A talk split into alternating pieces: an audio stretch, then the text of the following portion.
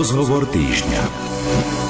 Milí priatelia, v dnešnom rozhovore týždňa sa budeme rozprávať s katolíckým kňazom Jánom Bucom, ktorý sa momentálne nachádza na východe Ukrajiny, kde ako supervízor humanitárnej pomoci pomáha priamo vo vojnovej zóne pri zásobovaní nemocníc liekmi a zdravotníckým materiálom, ale aj jedlom či hygienickými potrebami. Hudbu vyberá Diana Rauchová a redakčne pre vás rozhovor týždňa pripravil Jaroslav Fabian.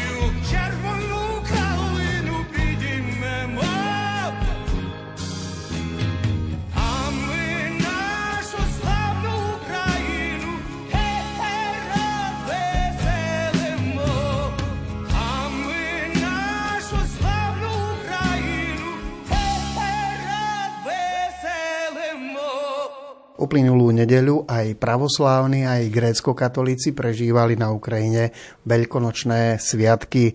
Možno povedať, že to prinieslo na Ukrajinu aj určité veľkonočné prímerie? Bolo cítiť, že sú sviatky, že je pokoj? Asi by som to nepovedal. Mnohí to tak očakávali, že to tak bude, ale aj tu, keď sme v Kieve, tak už párkrát zneli sirény a a neprišlo to také aj mnohými ľuďmi, aj Svetým Otcom vyzvanie alebo pozvanie k takému veľkonočnému prímeriu, že, že jednoducho to nebolo prijaté a, a nemyslím si, že je to viac cítiť. Aj keď sme, keď sme cestovali autom sme e, z rána, tak sme videli ľudí, ktorí v Dnepri išli so, s košikmi, s, požehnaným jedlom, s posveteným jedlom e, zo svojich chrámov, ale toto to bolo ako keby jeden taký obraz toho, že áno, že je tu Veľká noc a niesli si to jedlo domov, ale asi, asi by som ne povedal, že je väčší pokoj. Podľa mňa sa to tak udržiava v takom e, ten čas, ktorý sme tu, že je to asi také rovnaké. Nepovedal by som, že ani to napätie je väčšie, ani že je menšie, že asi, asi to je také rovnaké, také kontinuálne. Prechádzate naprieč krajinou, prešli ste až do Dnipra, kde sa nachádza množstvo utečencov z Donecka, Luhanska. Videli ste veľa hrôzy a ľudí, ktorí s celými rodinami utekajú. Majú silu brániť sa a nevzdávať sa? Ako to vnímaš? Pre mňa bolo také veľké prekvapenie, že popri cestách sme videli stovky billboardov, kde sú rôzne také heslá, ukrajinská vlajka na pozadí alebo ukrajinské farby. A je tam napríklad na jednom billboarde som videl, že Ukrajina, Boh ťa chráni.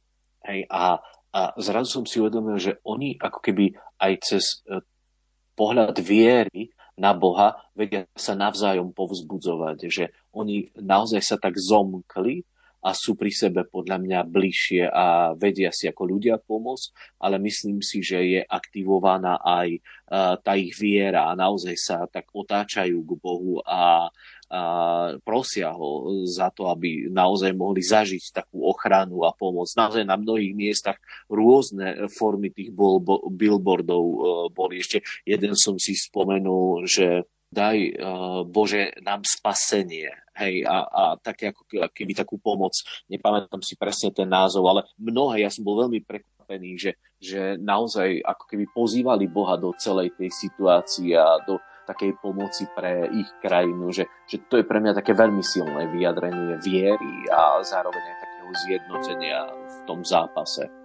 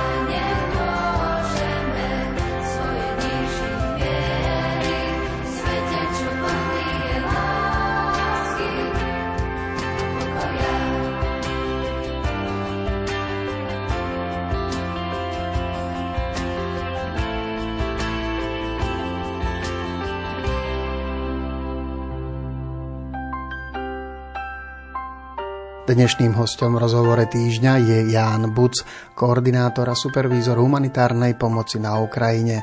Keďže už ste celý týždeň cestujete po Ukrajine a boli ste aj na východe, aj teraz ste na západe, skúsme porovnať aktuálnu situáciu v jednotlivých oblastiach. Také veľmi rôzne by som povedal a každá tá časť prežíva také, také niečo svoje, pretože na západe Ukrajiny, čiže pri našich hraniciach v Mukačeve, v Užgorode, je veľmi veľa ľudí, ktorí sa presídlili vnútro ukrajinsky, že z tej východnej časti prešli na západ Ukrajiny, kde u svojich príbuzných alebo tiež len u ľudí iných našli také zázemie, že a ne, neviem, či to je úplne presné číslo, ale hovorí sa, že v Užgorode žije 100-110 tisíc e, obyvateľov tak normálne a teraz vraj je tam cez 200 tisíc ľudí.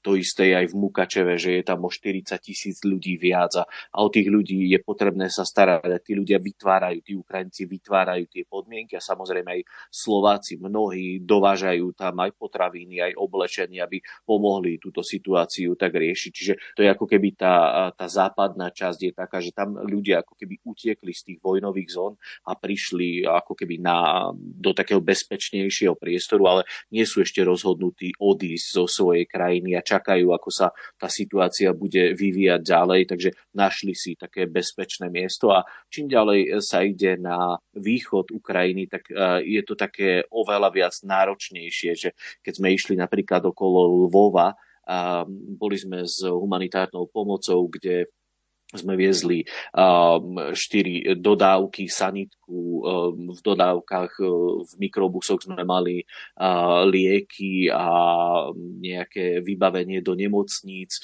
technické vybavenie a v kamionoch bola, tri kamiony sme ešte okrem toho mali, kde, bola, kde boli potraviny, oblečenie a tiež ešte nejaké veci, ktoré nám hlásili charity, že potrebujú, tak to sa ako keby dalo dokopy a prevážalo sa to na charitu do dne Dnepra, kde, kde sa tie tri kamiony vyložili a my sme niečo z toho boli vyložiť potom aj v nemocnici v samotnom Dnepri a niečo sme priviezli ešte aj do Kieva.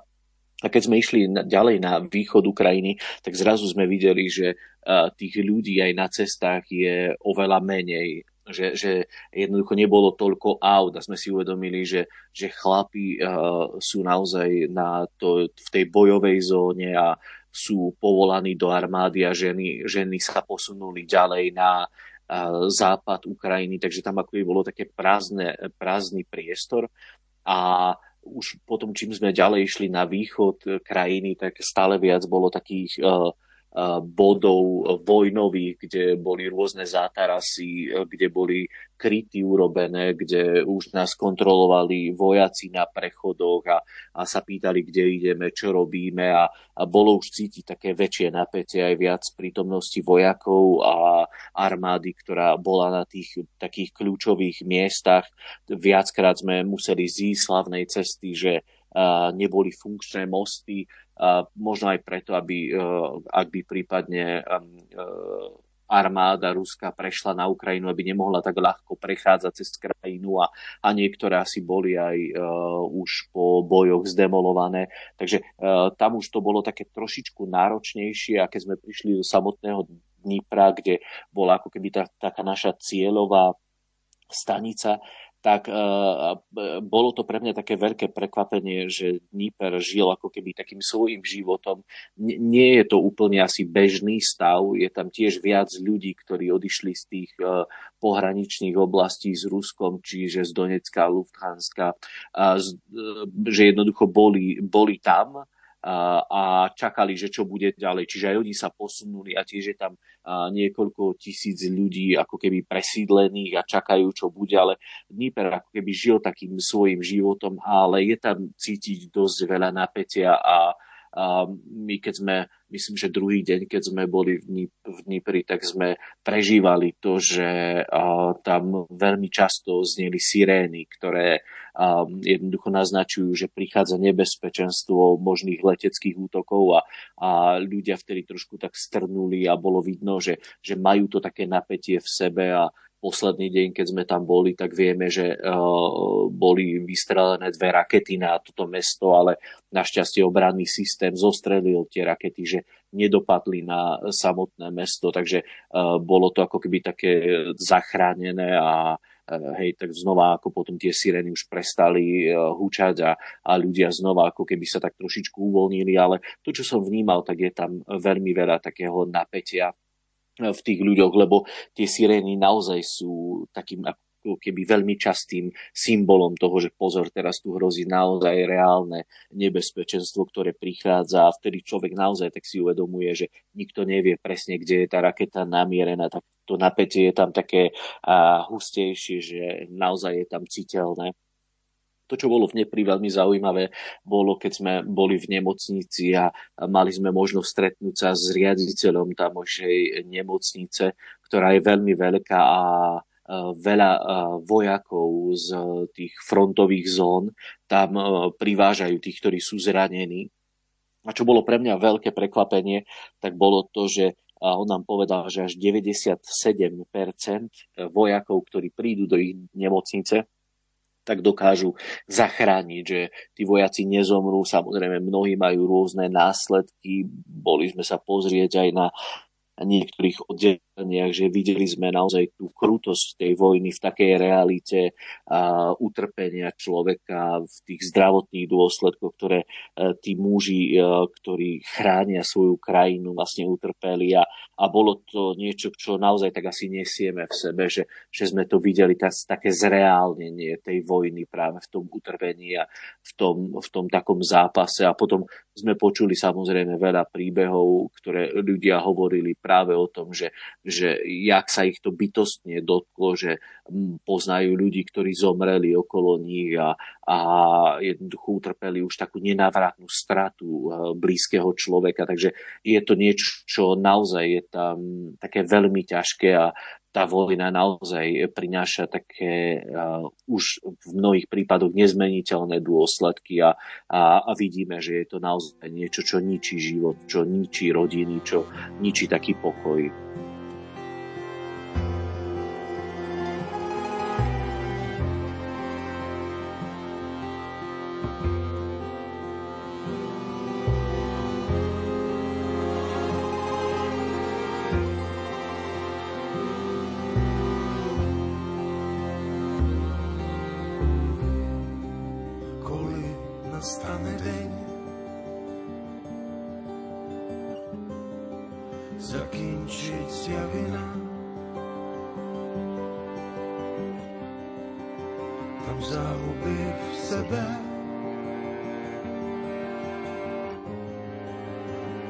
až, až do dna.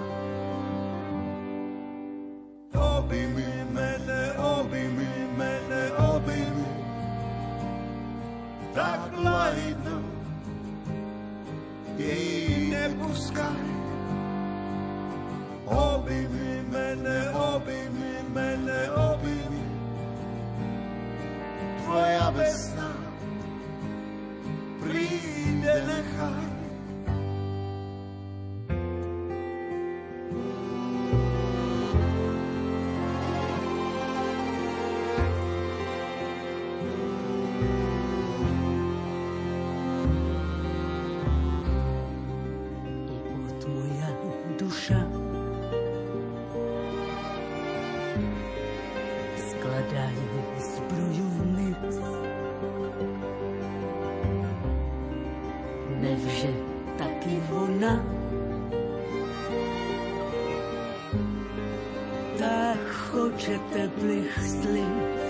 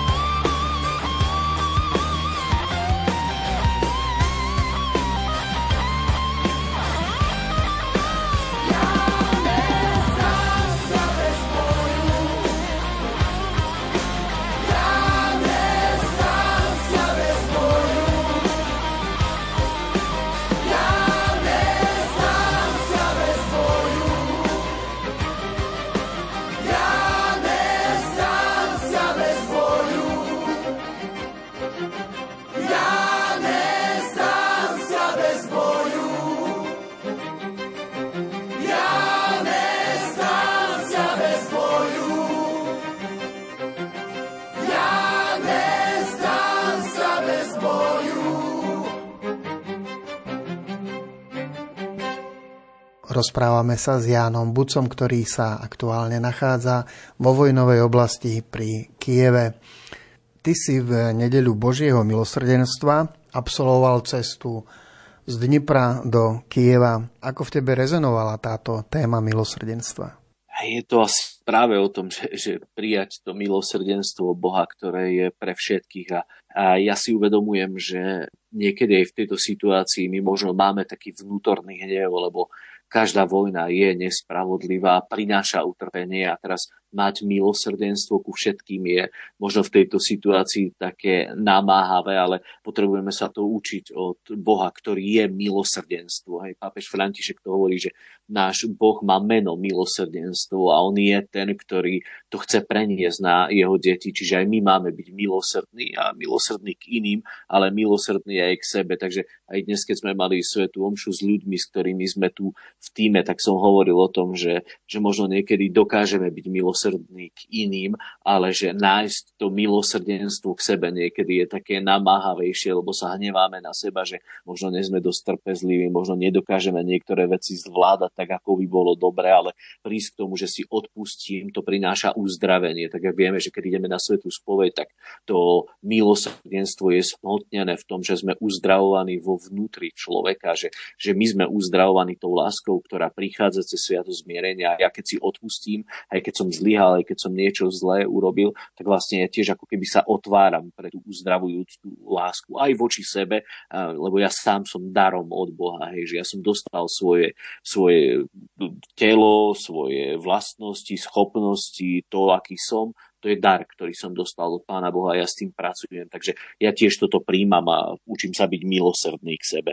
Nasledujúce ráno, pondelok, ste pokračovali v ceste na západ a navštívili ste tie známe najviac postihnuté oblasti. Boli sme v Buči, v Irpíne do poludnia a vlastne pozrieť sa na tie miesta, kde ľudia naozaj stretli tú takú vojenskú mašinériu v priamom prenose na svojich životoch. Hovorili sme s viacerými ľuďmi, ako to prežívali. U niektorých sme boli aj v bytových domoch, kde vojaci rozbíjali dvere, kde vstupovali, ohrozovali na životoch, kde a naozaj robili niektoré veci, ktoré človek ani, ani ich nechce menovať, ale bolo to naozaj také vyjadrenie takej zloby. Ale tí ľudia, mnohí, a ako keby nemali v sebe také, že, a, že ich odsudzujú, skôr sa hnevajú na to, že prečo to bolo, prečo kto ich tu poslal a oni ako keby nevinili tých vojakov a jeden z tých vojakov jednej z pani, jednej pani, s ktorou sme rozprávali, tak povedal, že, že ja tu nechcem byť, že ja chcem byť doma pri mame.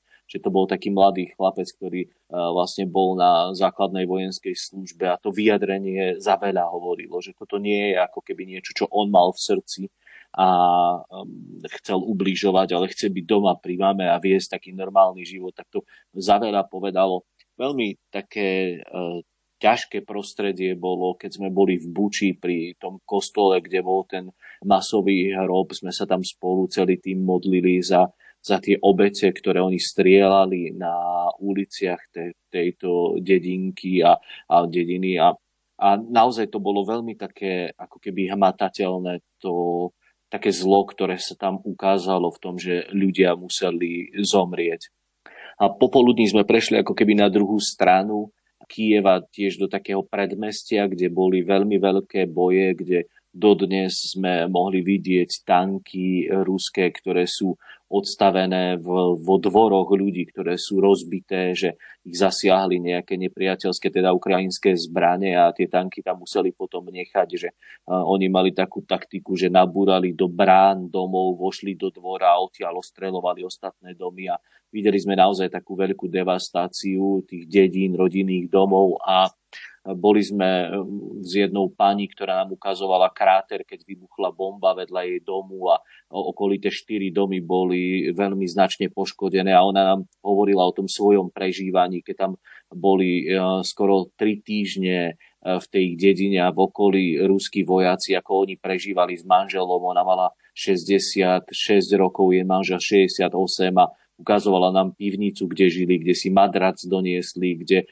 pokiaľ išlo, išiel elektrický prúd, tak mali taký maličký ohrievači, kde naozaj v tej pivnici bolo chladno a vlhko a ona povedala, že museli tam byť a že jedli len také no, zaváraniny, ktoré tam mali nejaké a niečo z vrchu si z domu doniesli. A ten dom naozaj bol taký rozbitý a, a ona tak, tak bezradne hovorila, neviem, že čo budeme robiť, neviem, aký je náš osud ďalej, ale chvála Bohu, že žijeme a ukazovala nám, že jedna vec, ktorá v tom celom dome ostala funkčná, tak bola vodovodná pumpa, ktorá im stále mohla dávať vodu, takže hovorila, že toto máme, že chvála Bohu, že dobre, ale že nejak bolo, nejak bude, že je taká ako keby uspokojená s tým, čo, čo prežila Znova ešte sme po, tej, po tých dedinách, kde sme boli, tak ešte sme mali nejaké tie paschálne koláčiky, kúpili sme nejakú klobásu, nejaké sladkosti, tak sme to všade rozdávali, kde sme mohli byť. Stretli sme sa so starostom tej obce, kde prebiehali tie také kruté boje a videli sme školu, ktorá bola zbombardovaná úplne a na jednej z v triede ostal taký nápis, že my chceme mier. A to jediné ostalo, všetko bolo zhorené, všetky okna vybité, zhorená úplne, len ako keby konštrukcia tej školy ostala, ten nápis tam ostal, že my chceme mier. Škôlku sme videli, ktorá bola celá zbombardovaná, znefunkčnená, len okolie tie ihriska nádherné, naozaj takú krásnu škôlku v zvonku, to okolie som ešte nevidel, ale tá škôlka jednoducho bola celá e, zdemolovaná, že už sa nikdy nebude dať ani opraviť, možno len niekedy tí ľudia tam postavia a mnohí sa pýtajú, že čo bude ďalej, jak, jak to bude pokračovať a, a teda uvidíme, že čo s tým a my budeme hľadať aj pre týchto ľudí, kde sme boli nejakú pomoc a spôsob, ako aspoň im pomôcť e, tak ako keby zjemniť tie následky tej katastrofy vojny, ktorú on, oni prežili. Mali sme aj včera trošku takú poradu aj dnes už do poludnia a rozmýšľame nad tým, ako zefektívniť tú humanitárnu pomoc aj cez Slovenskú katolickú charitu alebo aj cez iné funkčné spôsoby, ako posielať humanitárnu pomoc. Takže už sme si nakreslili možno aj taký spôsob logistiku, ale aj obsah tých vecí, ktoré stále ako keby si tak upracujeme, že čo tí ľudia vlastne tu potrebujú, čo by bolo pre nich dobre. Takže rozmýšľame určite do budúcna a prídeme s návrhmi aj pre katolícku charitu, ale aj pre iné organizácie, že ako možno naozaj urobiť to, že tá pomoc bude taká pre nich oveľa eh, viac využiteľná a jednoduchšia na distribúciu. Teraz ten systém humanity oni majú dobre nastavený a vedia si rozdistribuovať tie dodávky, ktoré prichádzajú aj zo Slovenska, ale z celého sveta. Takže e, v Mukačeve viem, že tam sa hovorilo o tom, že by privítali možno desiatich dobrovoľníkov, ktorí by im pomáhali starať sa o ľudí a rozvážať e, tú humanitárnu pomoc, ale to ešte dohodneme úplne v tej západnej časti, asi zajtra alebo pozajtra.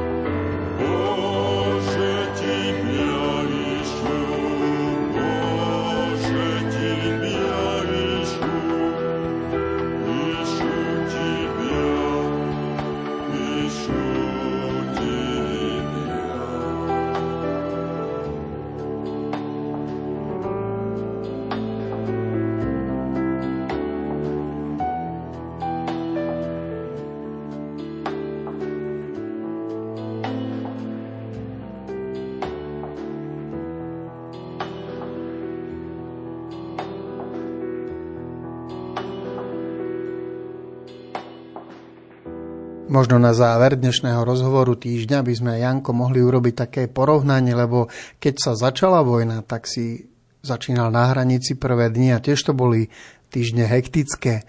Ale asi to isté platí aj teraz, keď si priamo v tej frontovej línii.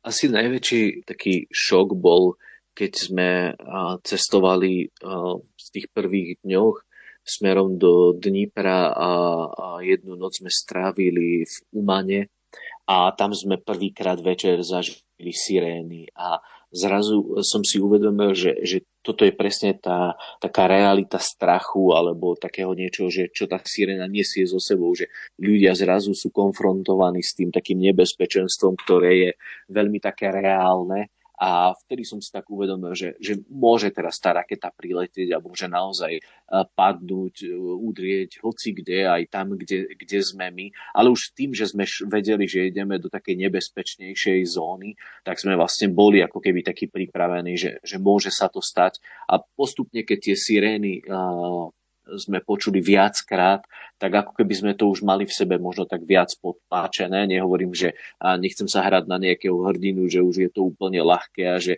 možno sa neobávame, že to tak priletí, ale možno vtedy, keď to počujem, tak tak sám seba sa pýtam, že čo by som robil, keby to do susedného bloku niekde e, pádlo, udrelo, že či by som mal odvahu hneď vybehnúť a ísť tam pomáhať a, a, hľadať možno ľudí, ktorí v tom momente potrebujú pomoc a neviem presne, ako by som zareagoval, ale jednoducho, hej, išli sme tu s, takou, v takej odovzdanosti a viackrát aj počas tej cesty, tak sme videli, že, že, že pán Boh ako keby tak plánoval tú našu cestu, že naozaj sme urobili také nejaké kroky, ktoré sa nám potom potvrdili, že že, naozaj to bolo také dobré a správne. Len jedna vec mi napadla práve, že uh, išli sme do jednej charity v Dnipri, kde uh, farnosť spra- spravujú uh, kapucíni a nechceli sme už, lebo už sme vyložili na charite všetko, čo sme mali aj v nemocnici, niečo sme nechávali ešte do Kieva. A tak sme si povedali, že dobre, že ideme nakúpiť, tak sme sáňali nejaké peniaze na to, aby sme mohli naplniť tie naše dodávky. Išli sme na, do tržnice, kde sme nakúpili veľa múky, cestovín, vajíčka, rýžu a ne, oci čo, tam mali, tak sme naplnili tie dodávky a prišli sme tam a teraz sme to vykladali a, a ten kapucín, ktorý tam bol, tak nám hovorí, že viete, že, že to je taký pre mňa dnes boží zázrak, lebo nám volali z jednej dediny, kde uh, je, tá dedina je v takej vojnovej zóne a nám volali, že prídu si niečo zobrať, čo potrebujú, nejaké jedlo a, a potraviny a vodu a také, čo potrebujú. A ten kapucín hovorí, že ja som nevedel, že čo im dáme, lebo, lebo nemáme nič také vo väčšom množstve. Nevedel som, čo im dáme a, a teraz už viem, čo im dáme, že to, čo ste vy doviezli, naložíme do dodávky a môžu si to zobrať. A, a ja som vtedy videl, že jak pán Boh si použil vlastne aj nás, aj, aj tu je ako keby takú ešte nadstavbu, že sme išli nakúpiť a, a odovzdali to tým ľuďom, ktorí potrebovali. Takže vidím, že Pán Boh sa stará a, a verím, že sa bude starať, až kým prídeme domov.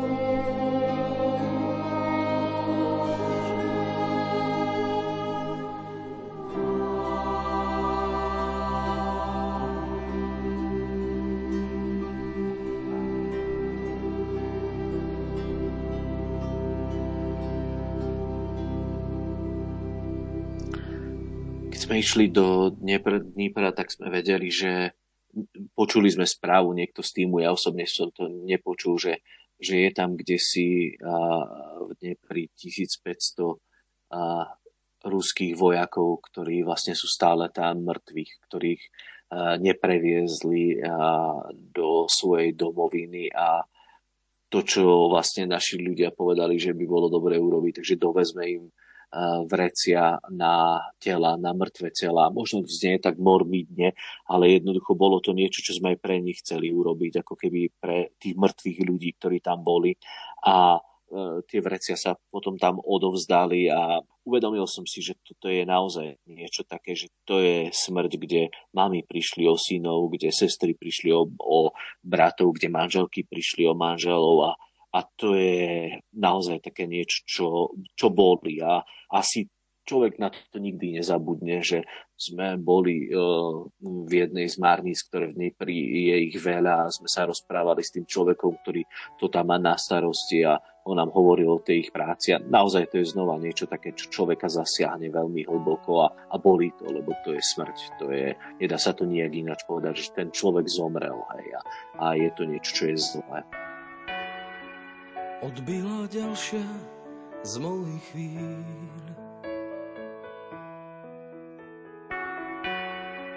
Prezerám život, čo som žil. Viem, času som mal tak akurát. Aby som dal, čo som mal dať. Keď zavrú mi oči, ty žehnaj môj dom, keď prestanem dýchať, to ty dýchaj v ňom. Veď vieš, kde sú kľúče od duší aj dver. Daj pozor na blízkych, do dlaní ich ber. Keď z líc mojich drahých sú koritárie,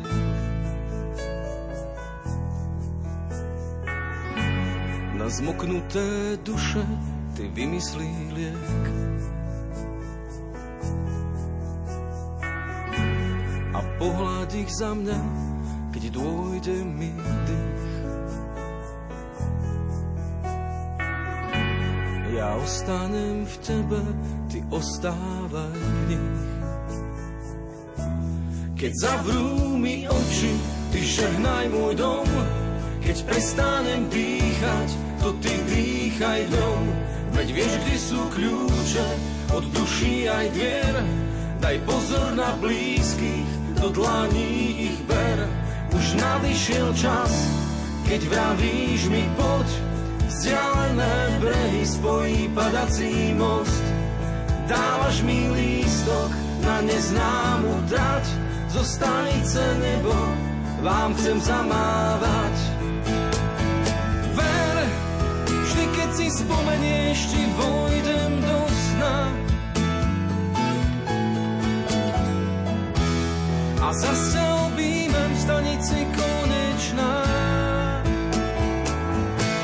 Keď zavrú mi oči, ty žehnaj môj dom, keď prestanem dýchať, to ty dýchaj v ňom. Veď vieš, kde sú kľúče od duší aj dier. Daj pozor na blízky, Už nališiel čas, keď vravíš mi poď, vzdialené brehy spojí padací most. Dávaš mi lístok na neznámu trať, zo stanice nebo vám chcem zamávať. Keď z líc mojich drahých sú koridáriek, na zmoknuté duše ty vymyslí liek. A pohľad ich za mňa, keď dôjde mi ostanem v tebe, ty ostávaj v nich. Z líc mojich drahých sú koritáriek, na zmoknuté duše ty vymyslí liek a pohľad ich za mňa, keď dôjde mi dých, ja ostanem v tebe, ty ostávaj v nich. Z rozhovorov a rôznych príbehov často počúvame slová vďaky za pomoc, ktorú prejavujeme na Slovensku utečencom. Aj v nedeľu sme počuli povzbudenie našich otcov biskupov, aby sme v konkrétnych prejavoch milosrdenstva voči našim bratom a sestrám vytrvali. Verím, že sa po šťastlivom návrate domov aj vy možno začnete pripravovať na ďalšiu konkrétnu pomoc pre tých, ktorí to naozaj potrebujú.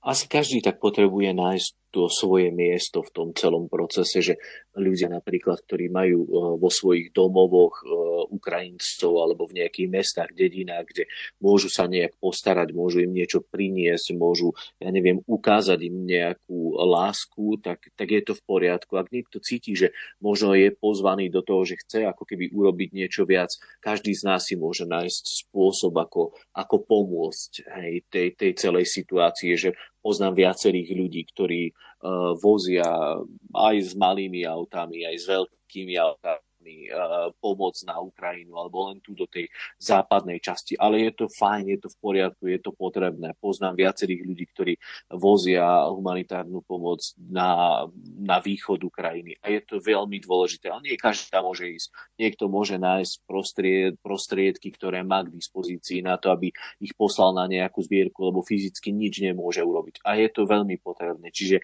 každý sme pozvaní do, do tej pomoci a každý má takéto svoje miesto, ktoré potrebujeme naplniť, aby sme neostali, aby neostali tie miesta také prázdne po nás. Za rozhovor týždňa ďakujem Jánovi Bucovi, koordinátorovi a supervízorovi humanitárnej pomoci na Ukrajine. Hudbu pre vás vybrala Diana Rauchová a z Košickej redakcie vám ešte príjemný deň želá Jaroslav Fabian. Sloboda je pierko, skrídla holubice, čo chce k letu, iba čistý vzduch. Býva len pár krokov, pár krokov od strelnice, preto už má slabý sluch. Ako pierko skrýva letí si a nepadá. K tomu letu svet jej hrá na bicie a solo chce mať armáda. Ako pierko z krídla holubice letí si a nepadá. K tomu letu svet jej hrá na bicie a solo chce mať armáda.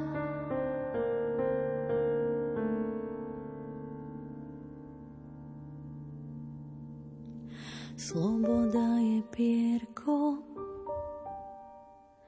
z krídla holubice.